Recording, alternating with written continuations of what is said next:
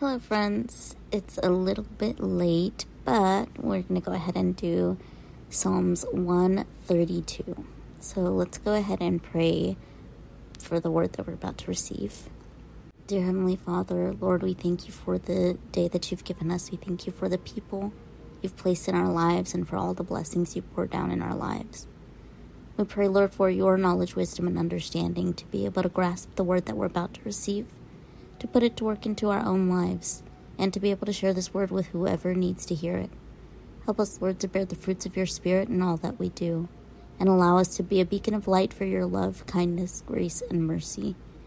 Holy Spirit, be breathed into us today, and allow us to walk in your guidance in each and every step. Give us your discernment in all things, and help us to understand the truth behind today's message. In Jesus' name we pray. Amen. So this one is called A Song of Ascents. Lord, remember David and all his self denial. He swore an oath to the Lord. He made a vow to the mighty one of Jacob. I will not enter my house or go to my bed. I will allow no sleep to my eyes or slumber to my eyelids till I find a place for the Lord, a dwelling for the mighty one of Jacob.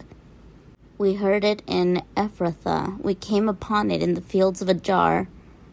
Let us go to his dwelling place. Let us worship at his footstool, saying, Arise, Lord, and come to your resting place, you and the ark of your might. May your priests be clothed with your righteousness. May your faithful people sing for joy. For the sake of your servant David, do not reject your anointed one. The Lord swore an oath to David, a sure oath he will not revoke. One of your own descendants I will place on your throne. If your sons keep my covenant and the statutes I teach them, their sons will sit on your throne forever and ever. For the Lord has chosen Zion, he has desired it for his dwelling, saying, This is my resting place forever and ever. Here I will sit enthroned, for I have desired it. I will bless her with abundant provisions. Her poor I will satisfy with food. I will clothe her priests with salvation, and her faithful people will ever sing for joy.